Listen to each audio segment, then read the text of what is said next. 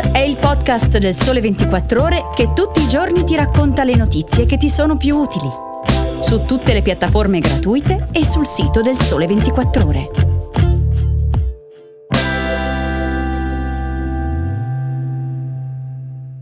Buongiorno a tutti, questa è una nuova puntata di Start. Io sono Carlo Andrea Finotto e oggi è il 15 aprile, ma diciamolo, soprattutto è sabato e visto che è sabato, vi segnalo solo notizie positive. Partiamo con il bonus trasporti, poi i posti migliori dove lavorare e, dulcis in fundo, l'intelligenza artificiale che vuole distruggere il mondo. Prima notizia. Dalle ore 8 di lunedì 17 aprile sarà attiva la piattaforma digitale per accedere al bonus trasporti 2023. Si tratta di un beneficio fino a 60 euro riservato a studenti, lavoratori, pensionati e cittadini con un reddito complessivo nel 2022 non superiore a 20.000 euro. Un bell'articolo di Andrea Gagliardi cerca di rispondere ai principali interrogativi sull'incentivo basandosi sulle 10 domande e risposte fornite dal Ministero. Per cominciare, viene spiegato che il bonus è un'agevolazione per l'acquisto di un abbonamento annuale, mensile o relativo a più mensilità ai servizi di trasporto pubblico locale, regionale, interregionale e ferroviario nazionale, ovviamente escludendo la prima classe e servizi affini. Insomma, il bonus vuole essere un incentivo alla mobilità sostenibile e un aiuto concreto per lavoratori e studenti. Leggendo l'articolo si scopre però che per inoltrare la domanda e usufruire del bonus bisogna necessariamente possedere lo SPID o la carta d'identità elettronica. Inoltre, la richiesta può essere effettuata sulla piattaforma bonustrasporti.lavoro.gov.it e il buono sarà nominativo e utilizzabile per l'acquisto di un solo abbonamento annuale o mensile durante il mese in corso. Andiamo con la seconda notizia è stata pubblicata la classifica dei migliori posti di lavoro stilata da Great Place to Work. Leggendo l'articolo di Cristina Casadei si scopre che gli indicatori da considerare sono tanti. Sicuramente ci sono il clima interno, il bilanciamento di genere e la flessibilità, ma non si può trascurare la crescita del fatturato. Anzi, quest'ultimo è un elemento fondamentale, senza il quale rischiano di scricchiolare anche gli altri tasselli.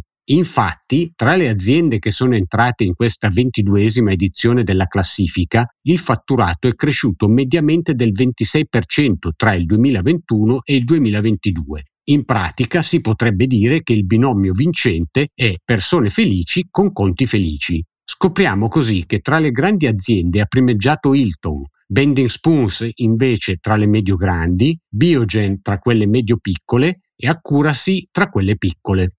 Uno degli elementi interessanti è che non tutti crescono allo stesso ritmo e forse, al contrario di quello che si potrebbe pensare, i campioni della crescita si trovano soprattutto tra le piccole imprese, con un miglioramento del 36%. Inoltre, il presidente di Great Place to Work, Beniamino Bedusa, spiega che tra i temi importanti ci sono quello occupazionale e quello motivazionale. Le migliori aziende, dice Bedusa, aumentano in media del 15% la loro forza lavoro rispetto all'anno precedente, hanno il 95% di fiducia nella propria leadership e riescono a raggiungere risultati importanti su temi difficili da affrontare, come la meritocrazia e la correttezza.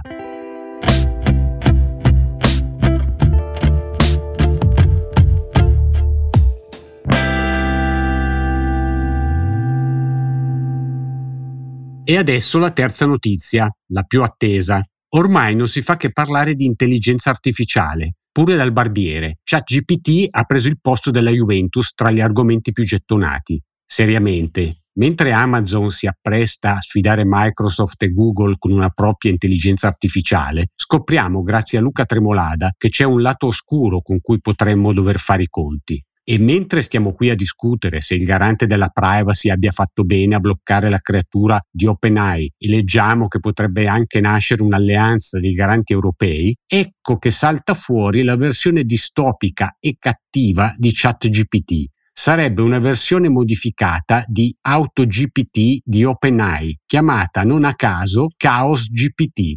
In un video pubblicato il 5 aprile e che potete trovare in rete, al bot è stato chiesto di completare cinque obiettivi. Distruggere l'umanità, stabilire il dominio globale, causare caos e distruzione, controllare l'umanità attraverso la manipolazione e raggiungere l'immortalità. In fondo lo scenario non è poi tanto diverso dalla realtà che stiamo vivendo. E così in un amen siamo arrivati alla fine della puntata e di questi giorni insieme. Vi auguro buon sabato e buon weekend. Divertitevi prima che Chaos GPT prenda il sopravvento.